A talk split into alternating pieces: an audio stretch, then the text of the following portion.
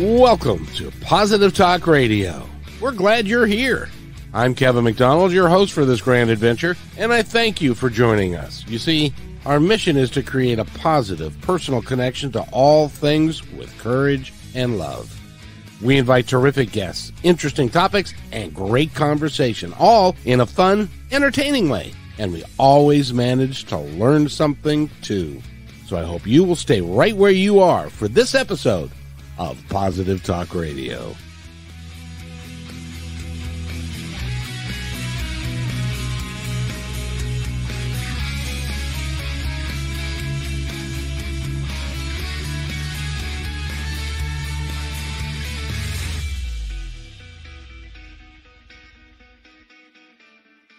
And welcome everybody to Positive Talk Radio. My name is Kevin McDonald, and you're listening to the KMmedia.pro network of stations and stuff. And today we've got stuff that's so professional.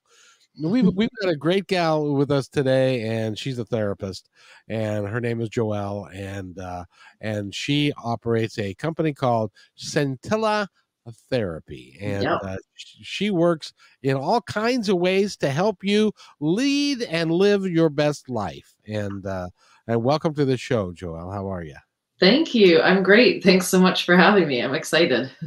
Now you're all the way up north in canada. Is it snowing up there? No i'm kidding.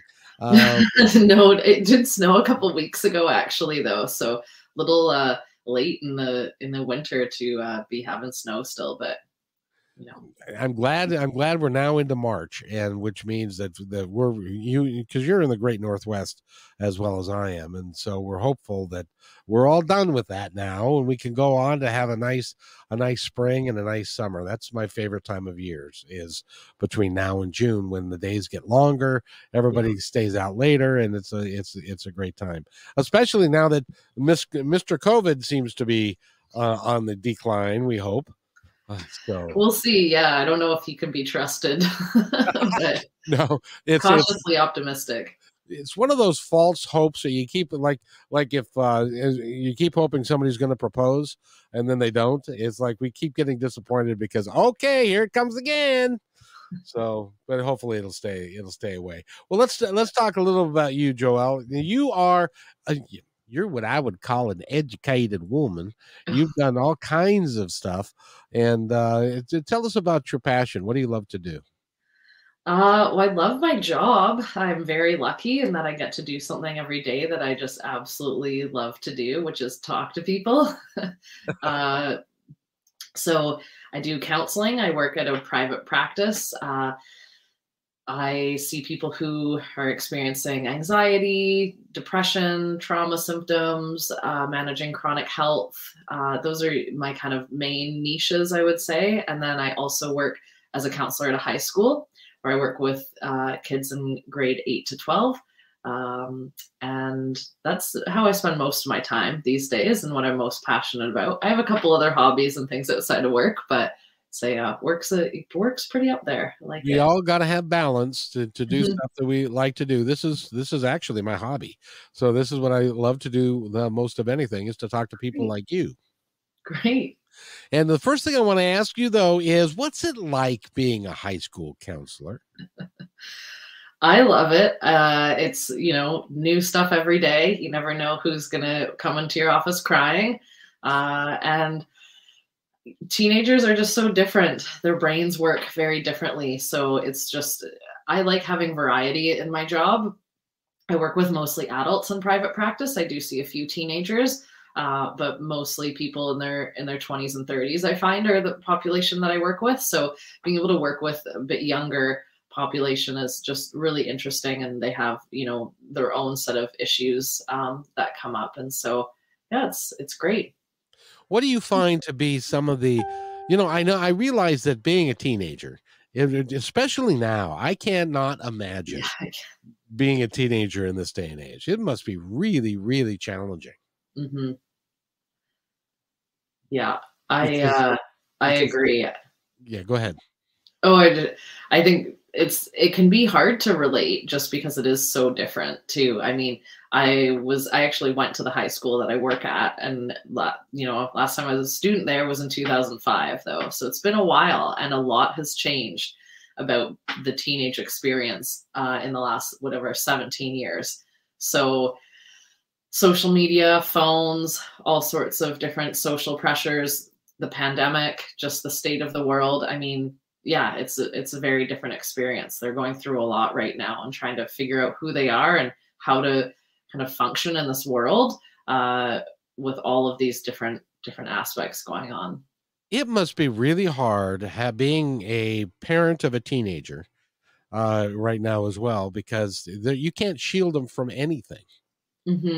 Mm-hmm. Everything is all out there in in in living color, and uh, regardless of how you want to protect them, you really can't because they've got a computer in their hand. Yep.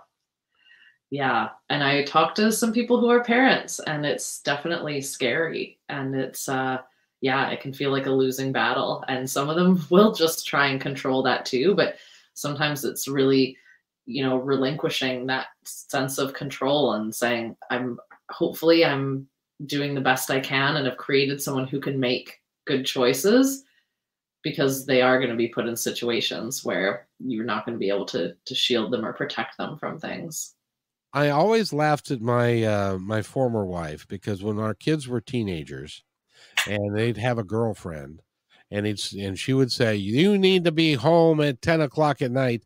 And when they were late um she would like what are they doing? And i said well they're doing whatever it is that they want to do that they could be doing before 10 o'clock at night. So yep. you know if we haven't given them the the basic um idea of what morality is and taking care of themselves and being kind to one another, then uh, we can't save them from themselves at this point. Is that did you find that to be kind of true?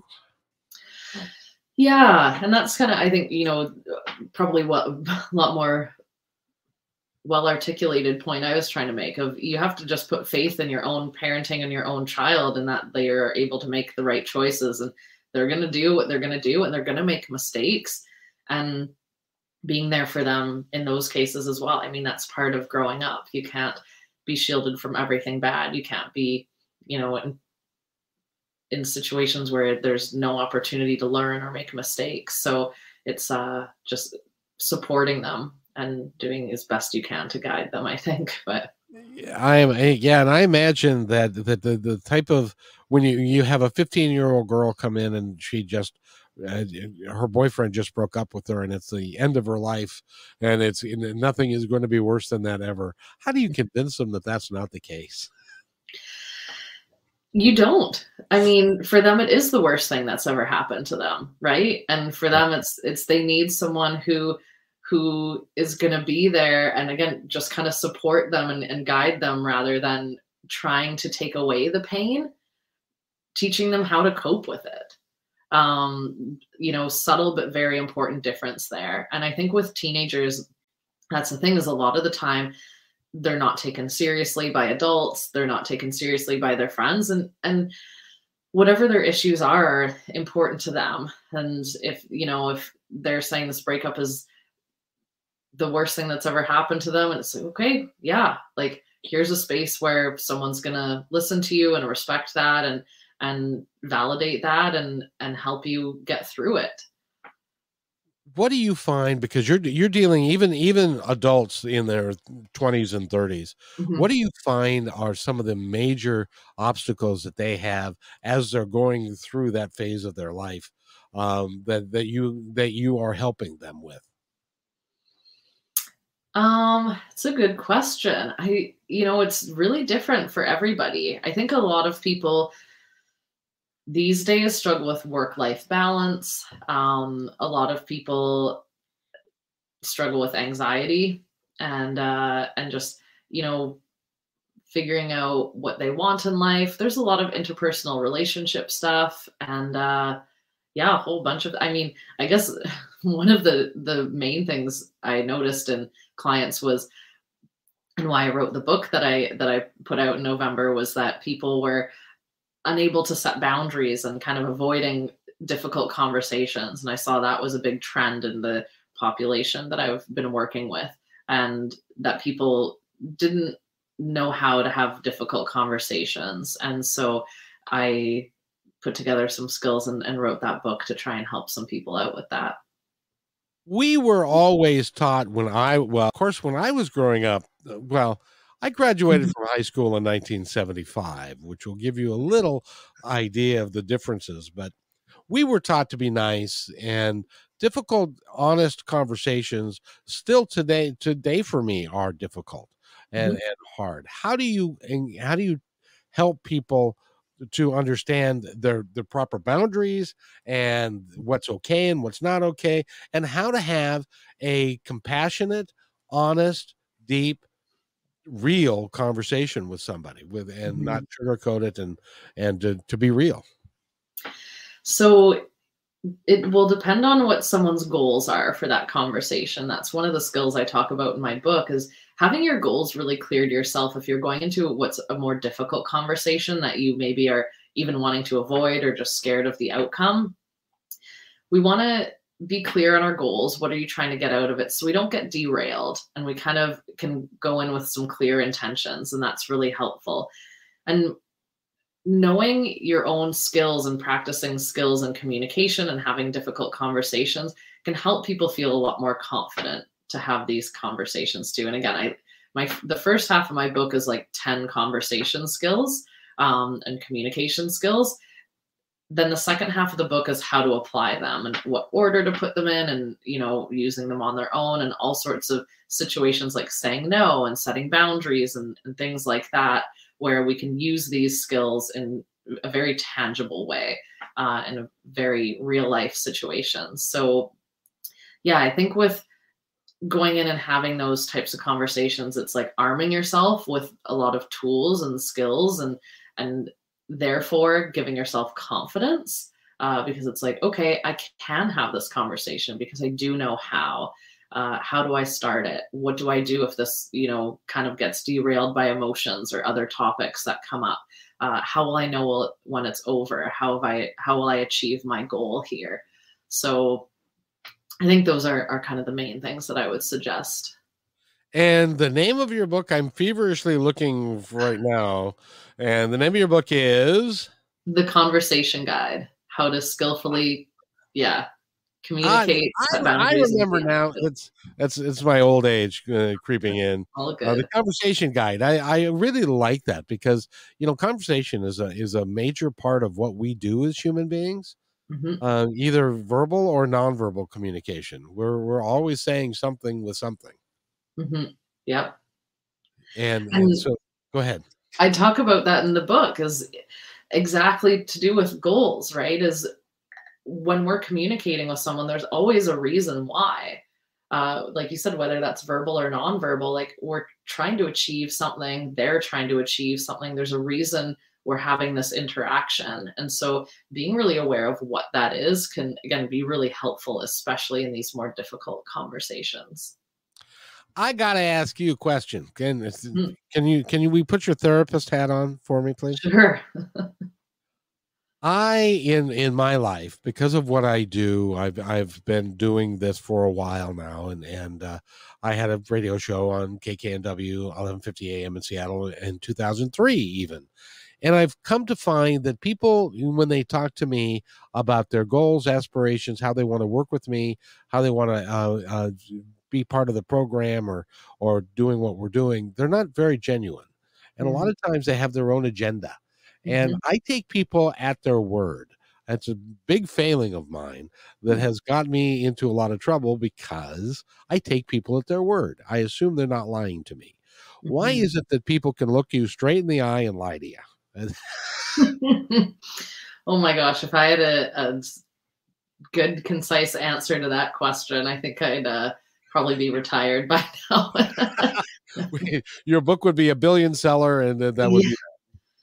I mean, there's so many different reasons why people lie. And it's true that we tend to project our own level of honesty onto other people. So you seem like a very honest person. So you're going to assume that other people are honest and project that way of, of interacting with the world onto them when that's not necessarily the case. And so it sucks to be in situations where you get punished for being trusting, right? Um, a lot of people have been there and it seems just like, so what am I supposed to do? Not trust anybody? And then what kind of life is that? And there are people who deserve to. And so, you know, it's, it's almost looking at things in more future focus, like almost anxiety model type of thing of if I go and trust people, like what's the worst that could happen? Like how probable is that worst case scenario? Is there a catastrophic um, situation I could get in when trusting this person? Yes or no? What is the probability of that? And then, okay, if there is some probability that something very terrible could happen, could I handle that? Could I cope with that? And those types of questions might lead you a bit more to like, should I take the um, the the risk and trust this person, or should I maybe ease back a little bit and you know do do a bit more research or get some more data points somehow to to know if I can actually really trust them or not? It's it's difficult when when mm-hmm. somebody presents themselves in a certain way. It's it's, yeah. it's kind of like I look at it kind of like a uh, a first date. Yeah. Everybody's always on their best behavior for a first date. Yeah. And they want to put their best foot forward and they want to make everybody like them and they want to if they want to pursue a relationship, they want to make it work and so everybody's nice. It, it's not until you start getting in depth into the second date, third date, you know, fifth date, couple of months, a year that people's um true intentions begin to show. Mm-hmm. And so it's really it's really difficult when you take everybody at face value. And then then suddenly, like I, I one time I got sued for fifty thousand dollars because uh, she got mad at me uh, because I was working for her as anyway. Long story, but uh, you know, had, how do you? And if you're someone like me who acts, and I kind of take that as a, a point of pride that I believe in everything that you tell me, and I'm not going to call you a liar until you prove to me that you're a liar. Mm-hmm. How do I protect myself from getting drugged down that road of I'm going to sue you uh, and, and stuff like that? I think it's having those those check-ins with yourself and with the situation as you know we can kind of place a lot of value on what people say but it's also taking their actions as well into account. And you mentioned that before the nonverbals. And I think w- when it comes to trusting people, that's a huge piece of like people can tell you till the cows come home that they that you can trust them, but is that really the case? And you know, I, I talk to clients a lot about building trust and when trust is broken, how do we get it back and all of those things. And my kind of formula for trust is time and consistency. And so if you're asking yourself, can I trust this person? Have they been consistent over a long period of time with both their words and their actions? Then the answer is probably going to be pretty clear. If they have not been consistent, or maybe they have, but you just haven't known them for very long, you know, it's, it's, it can be tough. So asking yourself, should I be putting 100% trust into this person yet? I mean, trust is something to be earned, but sometimes we just want to give it 100% until we hear uh, innocent until proven guilty, right? Exactly. Uh, exactly. But again, it depends on the stakes of the situation too.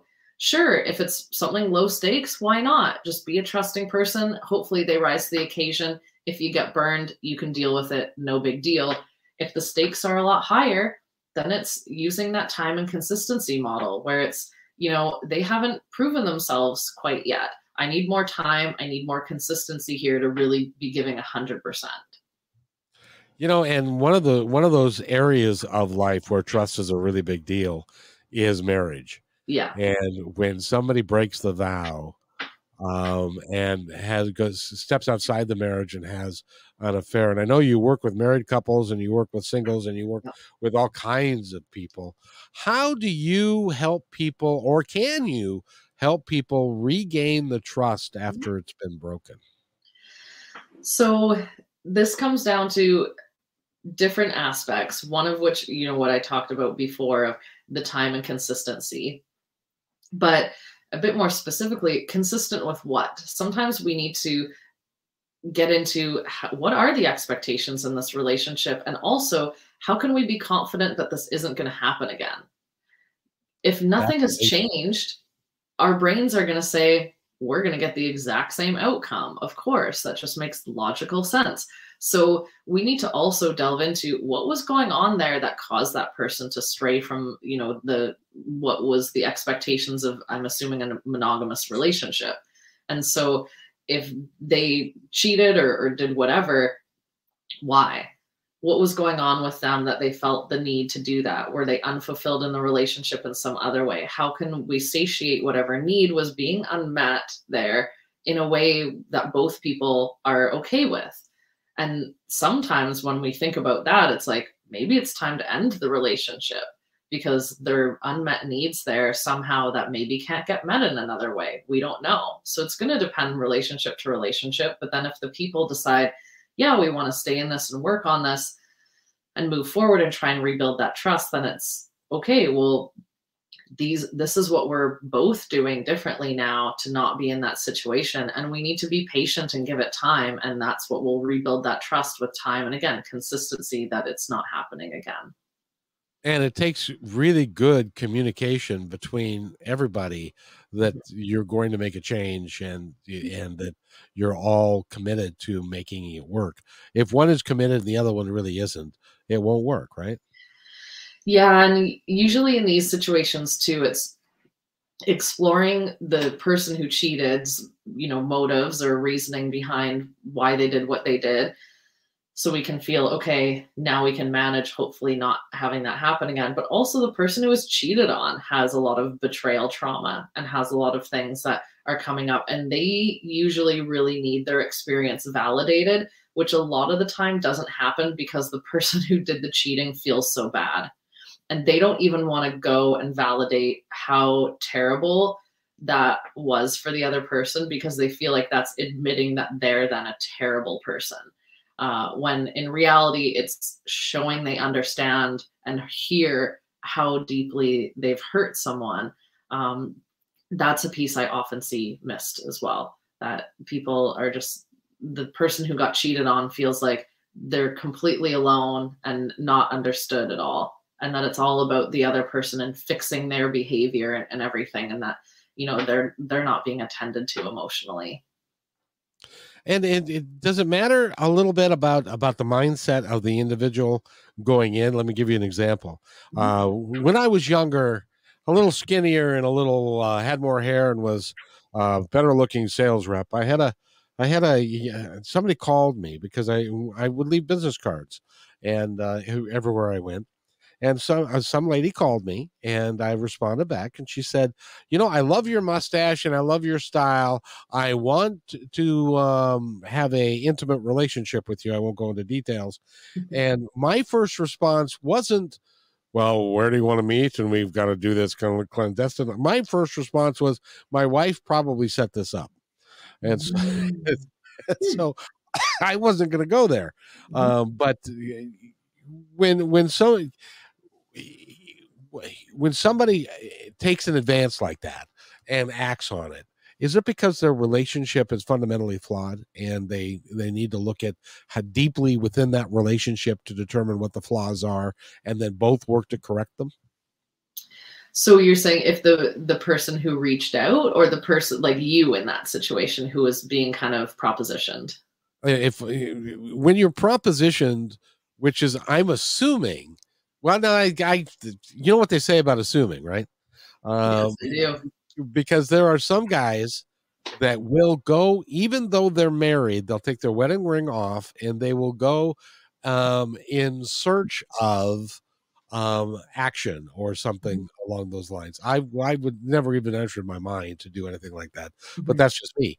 But uh, but there are and then there are guys that get propositioned and then they say well what the hell why not? Uh, so is there is there i guess i don't even know what i'm going to ask because it's like I, there's so many facets to it depending on upon and then you have to bring in the relationship what was going on there. That's why you get paid the big bucks because i could never figure it out it's every situation is very unique and when it comes to so many different things i see clients struggling with whether it's motivation's a huge one or you know relationship issues like you know fidelity i guess. Um these issues seem very common yet the reasoning behind them is very individual. And so it's hard to give you know blanket responses to these types of things but i would say similar to what I said before in that type of situation, there's some draw to saying either saying yes to that proposition or seeking it out depending on the situation. And what is that? What is that per- like we don't we don't do things unless we get stuff out of it. And a lot of the times that's a difficult thing for people to wrap their minds around. There's always some sort of secondary gain or primary gain from that. So whether that's like sexual pleasure in those situations, whether that's closeness, whether that's attention, whether that's excitement, whether that's some sort of thrill. I mean, there's so many things that people might be seeking that they're getting from that situation. And that's why they're doing it sometimes I see people who are feeling really stuck in managing their chronic health or in their depression, and they say, I know I should be doing these things to help myself, but I can't, but I don't, and I don't know why.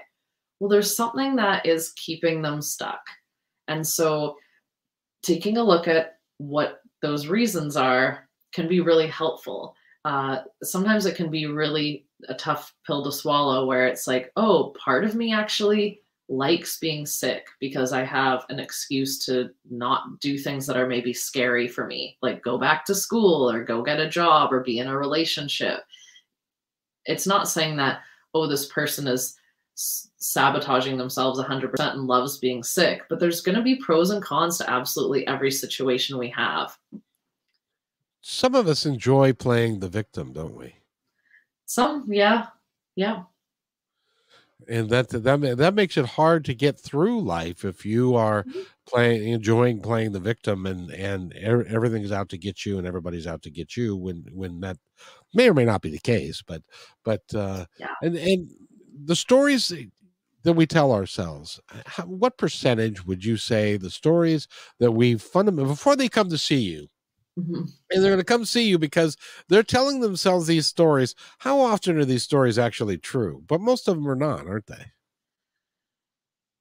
Truth is a is a, a tricky thing because to them those stories are 100% true and to the other people involved who have a different story theirs is also true and this is where we get caught up a lot in who's right and who's wrong and that's not really what we need to set out to prove or figure out. Uh, if that's, excuse me, if that's true to that person, that's fine. Uh, now what? Do we attend to the emo? Like, what's the again? What's the goal? Do we tend to the emotions? Does there need to be change that happen? Do we need some coping skills? It's whether it's true or not. Yeah, it, that's uh, it can seem like that would be be something um, have you ever tried to change someone's mind though, or change their beliefs? It's pretty pretty hard. Apparently, apparently you don't live in the United States. See if that I've heard about it. in the United States, that's just not possible. Yeah. Uh, which is why now we have got media outlets that mm-hmm. if you you listen to the media outlets that agree with you, yeah. and you don't listen to the, ones who don't agree with oh, you. Exactly. Yeah. And so we, yeah, and it's as we form our own sense of a community of just part of the people because we only want to associate with people that agree with us. Mm-hmm. Confirmation bias. We just we will seek out whatever confirms our current belief system. Uh, that's something we all do, and that's what's hard in therapy sometimes is if we have these deeply held negative, untrue beliefs about ourselves or the world, like I'm not good enough or I'm unsafe. We will constantly seek out things that further prove that. And if there's ever any evidence to the contrary, it kind of just bounces off us, or we make excuses like, oh, well, that person didn't really mean that nice thing they said about me, or oh yeah, but I didn't, I only did well on that thing because someone else helped me. And it's it's never attributed to we will hold on to these beliefs, and that's why therapy can take time. It's because sometimes we really need to shake loose some of these belief systems that are very deeply held. Yeah. Why is it that that we? Because I see this all the time. all of us have got talent all of us have got skills they're different skills to be sure but Mhm. some can write well and some can talk well and some can work really hard and but we all have skills why is it when somebody compliments us we have a tendency to downplay uh, the skills that we have and and to accentuate the the shortages that we have the areas that we that we need work why do we do that to ourselves I think that's part of, I mean, again, it's going to be different person to person, but part of it is probably some of those belief systems of like, I'm not good enough or this, you know, and so it, that doesn't align with their belief system about themselves. So they will, they will defend their own reality where like, no, I'm not that good. Uh, you might think I'm good, but I don't. Um, other times, it, part of just culture to be overly humble, I think, is something that has been great. Don't being arrogant could you know if you accept a compliment and say oh thank you. I worked really hard on that. I'm really proud of it. Well we wouldn't want to seem arrogant. We wouldn't want to seem just you know like a terrible person for for accepting that. And i think that's kind of a cultural thing in north america at least where where it's just kind of the norm to to kind of deflect compliments Absolutely. You know, I, and I can see why you love your job. It's like it's like being a detective and putting a jigsaw puzzle together, isn't it?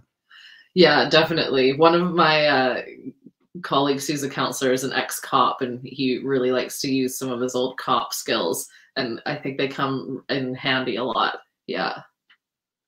Because you're always looking to figure out what uh, somebody's motives are. At, at the end of the day, do you, do you get tired of people? No, never. No.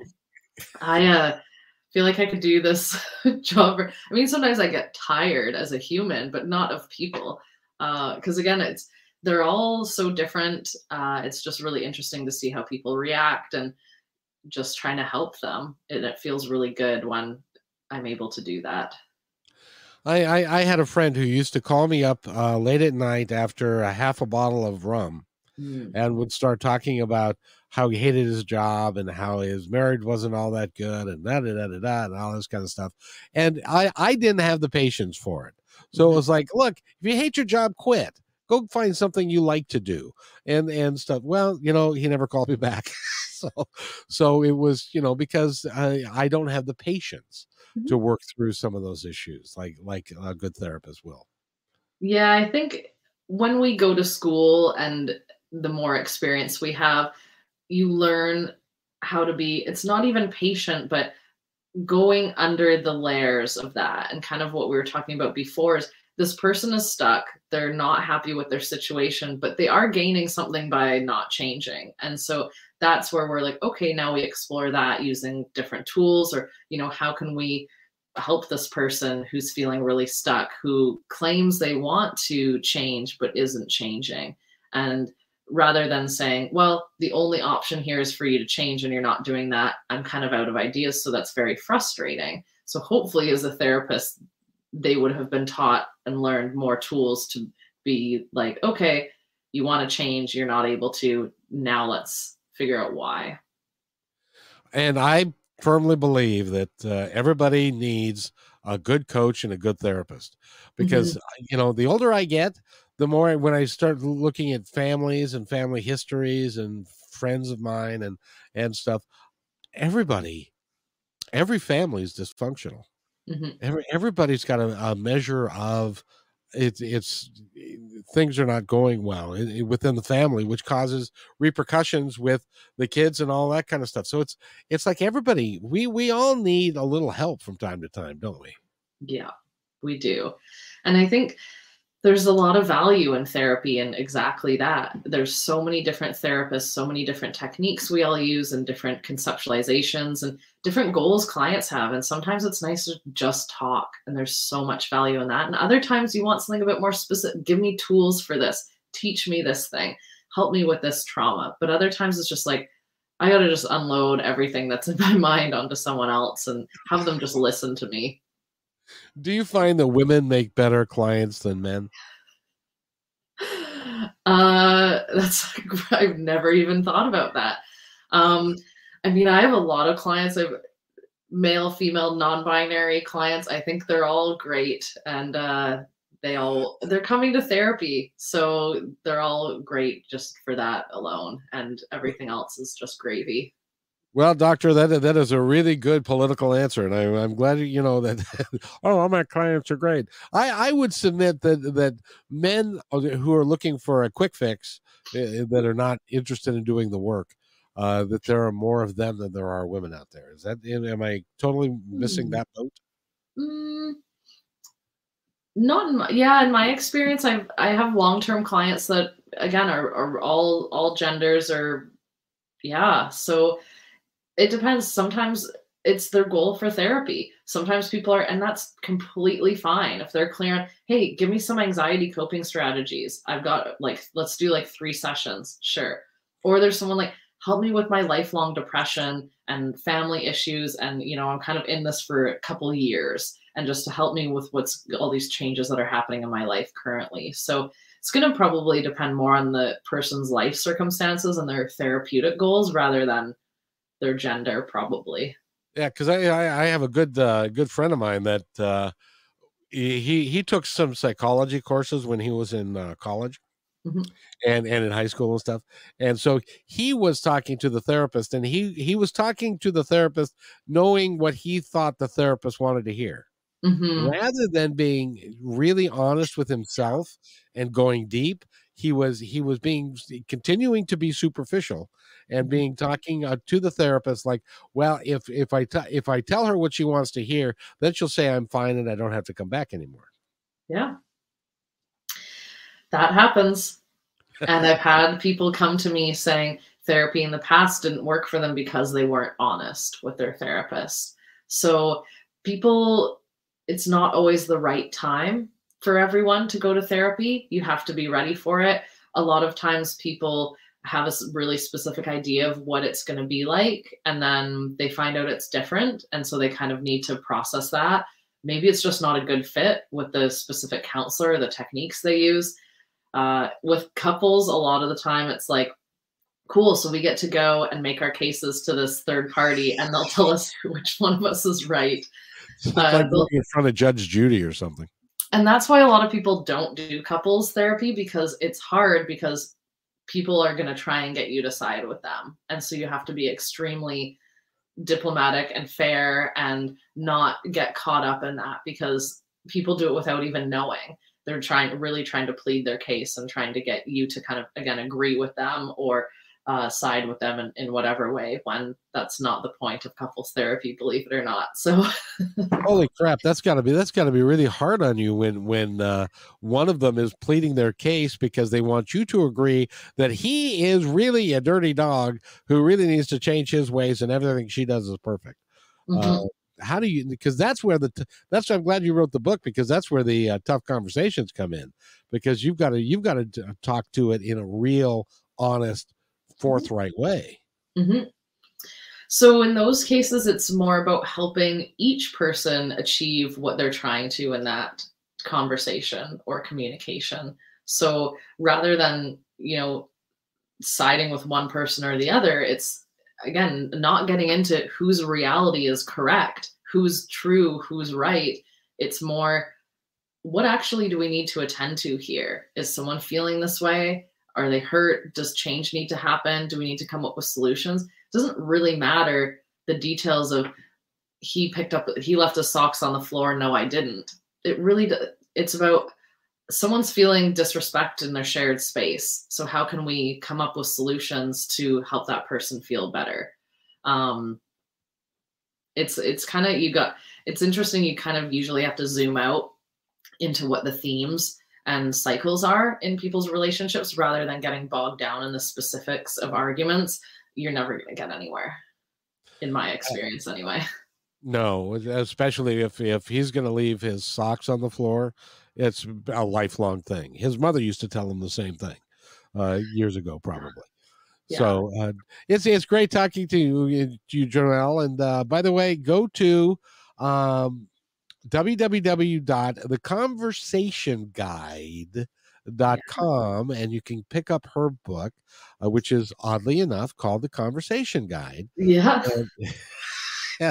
It'll give you a blueprint about how to have tough conversations, good con- but more important, meaningful conversations. hmm that that you can really because we all communicate but some of us don't communicate as effectively as as we might and a lot of misconceptions happen when we miscommunicate Definitely. Yeah. And there's a hopefully, I like to think, some good tips and information in the book about how to be self-aware of how you're coming across, how to, you know, respect other people's interpretations, even though that's maybe not what you meant, and how to handle situations where miscommunications come up. because they come up all the time I know I can't. It's a wonder we get anything done. I say that all the time. We just all have our own beliefs and reality and systems going on in our mind, and the way we interpret the world is so differently from anyone else. Um, yeah, it's great. We we get anything done. now is it is it a good idea when you're having a communication with somebody and they and they're kind of like spewing all over you because that's sometimes how they work as people spend more time thinking about what they're going to say in response to what somebody else is saying than than listening to what they say so Mhm. isn't it a good idea to say to wait take a couple of beats process what was just said to you and then say okay this is what i heard you say is this what you meant to say is that an appropriate way to get the conversation a little deeper It can be, definitely, because we want to everyone wants space to feel heard and understood. In a that's usually what the main goal is. So if we have two people who aren't feeling that way, who are just waiting for their turn to talk and then being like, okay, no, understand me. And then the other person's just sitting there waiting, no, okay, understand me. And we'll just keep going in that. So unless someone is able to put again, put theirs aside for a moment validate and show they understand the other person that's helps them feel understood which is great but it also helps the person doing that because now the their conversation partner is more open to hearing them and listening to them. So they're not just going to be waiting for their turn to speak because they haven't felt that sense of understanding or connection yet. They are going to be open okay i feel understood now i can kind of relax. They've shown they understand me. I can actually listen now rather than again waiting for waiting for the own time to talk. You know when i was um i was a district sales manager for a food company and i had 12 guys that reported to me. And i would regularly go on sales calls with them to talk to and and they would be talking to the owner. And it, it just it, it just amazed me because the sales guys they're taught to have a um, a opening uh, line and then to handle objections handle objections handle objections. But what they would do is they would be thinking about how they're going to handle an objection but they're not listening to what the owner of the restaurant is saying and the reason why he's even talking to us. So so e- and that happens in all of our lives. If we don't listen which i somebody said recently uh and i co- ho- i concur wholeheartedly we have two ears and one mouth for a reason so we can listen more than we can Mhm. than we can talk and if you listen to what they're actually saying then you might be able to make some gains and you might it might even change your own mind be still my foolish heart could that be even possible It can. It can change the outcome, I think, too. And I talk about this in the book where how understanding someone, and again, putting your own ego and your own need to feel understood, which is just as valid, but we have to take turns. Someone's got to go first. And so if you're seeing that you're in a in a situation like that, putting that aside and saying, yeah, I am going to really work hard to understand this person. As I said before, it's great for them because it helps them feel understood. Big whoop. What does it do for you? It models the behavior you want to see from them later, which people pick up on. It preemptively shuts down their defensiveness so that they're going to be more open to hearing you later. And yeah, it helps you actually make sure you understand them. You could be totally missing the mark and just thinking, yeah, yeah, yeah, I understand how you feel. Like, now let's get to me. Well, you could have it totally wrong. So it ensures that you know, and that can be really helpful later in the conversation if we need to do some problem solving around, okay, so you're feeling this way, I'm feeling this way. How can we compromise or or do things differently in the future? If you don't really know how they feel, you don't really know where the edges of those that compromising is, right? And how can we meet in the middle if you're not sure where that is? So it's it's so helpful to everybody to take the time to understand what's going on for the other person and like you said to listen to them you know one of the things that uh, the next time that we talk and uh, there will be a next time because i'd love to have you back great uh, yeah um, and that is and that is how do you have a difficult conversation that you know prior due to prior um, uh, experience that is liable to end up in an argument and mm. how how do you make that work without it going down the rabbit hole of tears and crying and you hate me and on and on and and and, stuff like that because that that is when I was married and you know I suppose there's a reason why I'm no longer married mm-hmm. it had to do with communication mm. and that was uh, we didn't communicate on a fundamental level about stuff that mattered mm-hmm. because it was easier to just gloss over it and not delve into it because there was going to be tears, there was going to be accusations, there was going to be all that, and we didn't have the skills. We didn't have the skills to figure all that out. That's why we needed a therapist. Where were you then?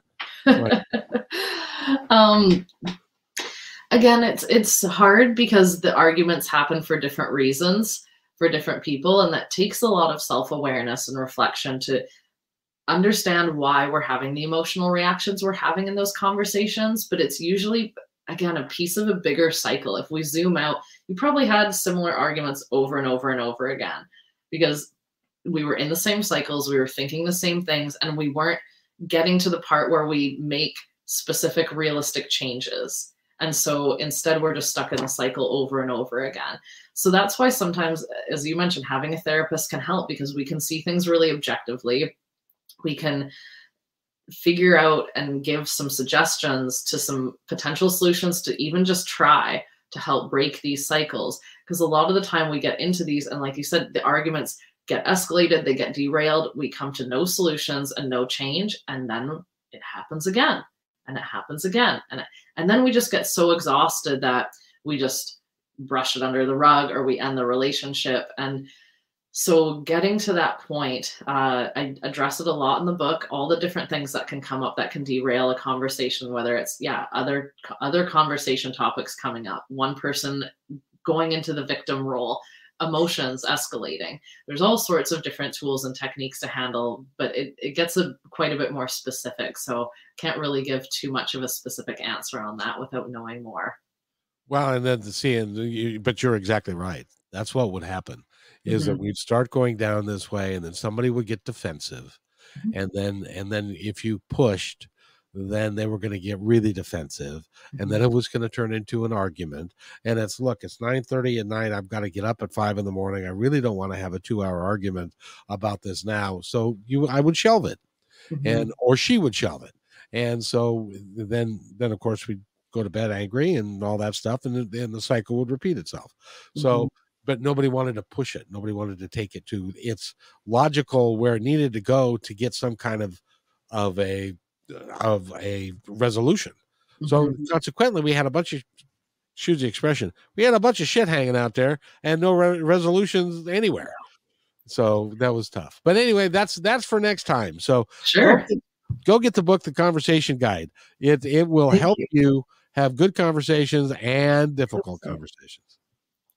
I hope so. Yeah. Thank you so much for having me. This is such a blast. I will definitely come back. Just let me know.